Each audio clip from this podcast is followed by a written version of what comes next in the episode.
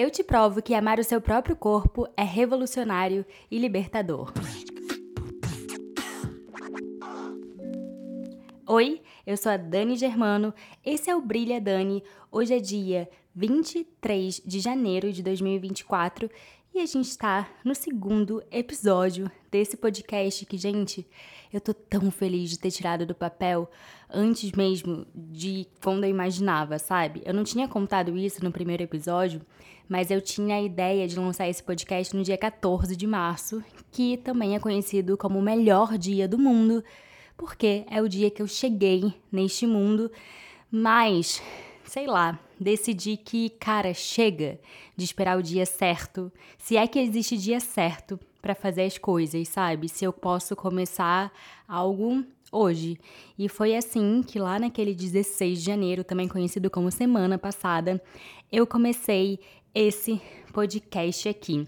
E no primeiro episódio eu citei síndrome metabólica, né? E recebi algumas mensagens de mulheres me perguntando como que eu consegui identificar, como eu descobri. E cara, vamos lá. Antes da pandemia, lá em 2020, eu tinha me inscrito pela primeira vez na loteria da maratona de Nova York, né? Fui sorteada. E aí achei que aquele seria o ano em que eu me consagraria maratonista. Se é que a gente pode considerar maratonista um título tão intenso desse jeito, né? Mas eu acho que em 2023 as pessoas começaram a talvez gourmetizar esse negócio de correr maratona, então eu acho que é um título que se preze. Mas, na verdade, eu estava completamente errada, e aí eu e o mundo inteiro descobrimos que, na verdade, a gente não tem controle de nada, a gente viveu uma pandemia, ainda bem sobrevivemos e aqui estamos. Nesse intervalo, entre 2020 e início da pandemia até 2021, eu me enganei que eu fazia treino em casa e tudo mais, mas a verdade é que eu fiquei presa em casa o tempo inteiro.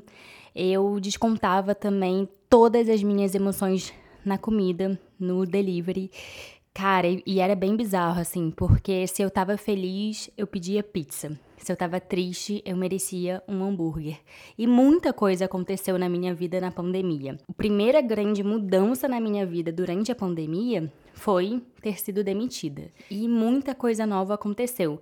Inclusive, eu tive a oportunidade de trabalhar numa empresa que era meu sonho trabalhar, uma empresa muito conhecida aqui do Rio na área de jornalismo. Entrei nessa empresa e foi um surto. A gente estava vivendo uma pandemia, eu só trabalhava, não saía de casa, obviamente, descontava todas as minhas emoções na comida, comecei a ter muita crise de ansiedade. Cara, foi um processo muito intenso. E assim que liberaram a gente a praticar esporte na rua, eu até lembro que primeiro eles liberaram pra gente é, praticar individualmente, né?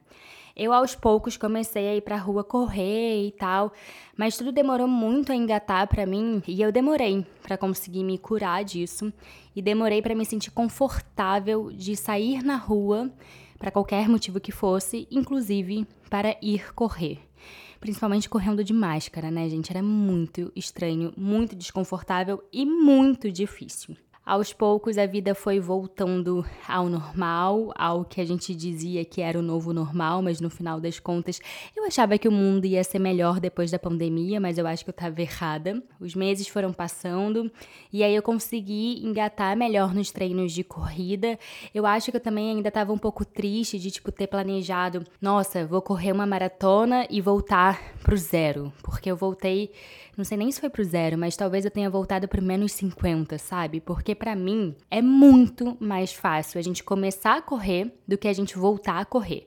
O processo de voltar a correr é muito difícil porque a gente lembra o tempo inteiro de onde a gente estava. E aí a gente entra numa de comparação e é exatamente por isso que eu acho que se comparar mesmo que seja com a gente, não é uma coisa boa, sabe? É uma péssima escolha.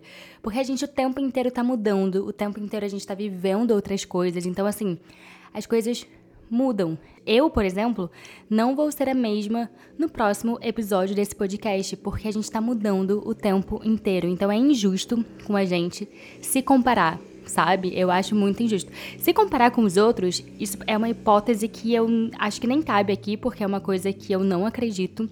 Mas se comparar consigo mesma é uma coisa que eu tenho que ficar, sabe, prestando atenção para eu não cair nessa o tempo inteiro. Enfim, fui voltando ali e aí eu ia correr e eu conseguia perceber que eu não evoluía. Era sempre muito difícil. Eu corria 500 metros e parecia que eu já tinha corrido 5 quilômetros, sabe? E não melhorava. Eu estava ali constantemente treinando, mas eu não evoluía. Eu não sentia que meu corpo estava respondendo melhor. E aí eu percebi que eu precisava ir ao médico porque tinha alguma coisa de errado comigo. E fui no Dr. Iago, que foi uma decisão super acertada. E aí na nossa primeira consulta eu soube que ele atendia também numa UPA aqui do Rio. E aí ele me contou algumas histórias assim, né, de vivência ali da UPA mesmo. Eu fiquei ainda mais encantada com ele pelo trabalho dele assim.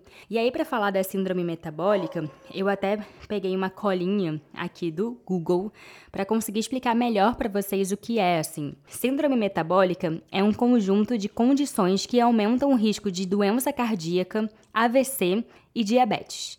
A síndrome metabólica inclui hipertensão arterial, nível elevado de açúcar no sangue, excesso de gordura corporal em torno da cintura e níveis de colesterol anormais. No dia que eu fui na consulta, na primeira consulta com ele, ele já viu que minha pressão estava alta e eu nunca tive pressão alta. Mas importante lembrar que meu histórico familiar é só de gente hipertensa. Então, isso já era algo que eu precisava prestar bastante atenção pelo histórico familiar mesmo, né? Fiz todos os exames que ele passou, inclusive os exames de sangue, e de fato a gente identificou que eu estava hipertensa, eu estava tipo pré-diabética, com obesidade grau 2, se eu não me engano, e meu colesterol também super zoado. Então eu estava mesmo com síndrome metabólica. E aí um ponto importante é que quem tem síndrome metabólica, na verdade, é algo que você tem que ficar atento o resto da sua vida, sabe? Porque você tem que ficar controlando, fazendo ainda mais exames para conseguir analisar e ver se tá tudo certo assim. Eu tenho feito bastante exame de sangue desde que eu identifiquei pela primeira vez, né, a síndrome metabólica, mas assim, é um ponto de atenção que fica quase que para a vida toda. E foi muito duro para mim quando a gente identificou a síndrome metabólica, porque a gente identificou também que o meu, a minha hipertensão era muito hipertensão. Então, quando eu fui fazer exame de esforço, precisei parar o exame de esforço bem no começo, assim, porque minha pressão foi muito alta muito alto. Eu não vou arriscar chutar o número porque eu de fato não lembro. Inclusive, é um erro meu porque eu deveria ter anotado esses números, porque sei lá, né? Podia jogar na Mega Sena e ver se dá sorte. Com o diagnóstico, o doutor Iago falou: Cara, Dani, você precisa parar de correr, porque tá muito perigoso. Você não pode correr desse jeito por conta, é, principalmente da hipertensão, né? Que era muito alta. E aí eu precisei parar de correr e eu lembro muito bem que eu passava de carro dirigindo pela lagoa, via as pessoas correndo ao redor da lagoa e eu chorava. Chorava, chorava. Uma coisa é a gente decidir, tipo, cara, não vou mais correr, vou praticar outro esporte. Outra coisa é quando a gente é proibido de fazer alguma coisa. E, tipo, eu tava querendo muito fazer, né? Eu descobri que tinha alguma coisa de errado no meu corpo porque eu não conseguia evoluir nos treinos de corrida. E aí, de um dia pro outro, você descobrir que, cara, se eu não tivesse procurado um médico, eu poderia ter tido um sabe? Um problema muito maior. Enfim, precisei parar de correr é, comecei a tomar 50 milhões de remédios. E era muito louco, porque eu precisava perder peso e ao mesmo tempo eu não podia fazer nenhum é, exercício de esforço muito intenso, assim. Então foi muito, tipo, alimentação super regrada. Foi um processo é, difícil, que parece até que para mim, assim, foi mais demorado do que de fato foi. Uns dois meses depois que a gente descobriu a síndrome metabólica, o Dr. Iago me liberou a começar a nadar. E aí eu comecei a fazer natação no Clube do Flamengo, que é uma piscina linda e maravilhosa e que também me traz lembranças gostosas,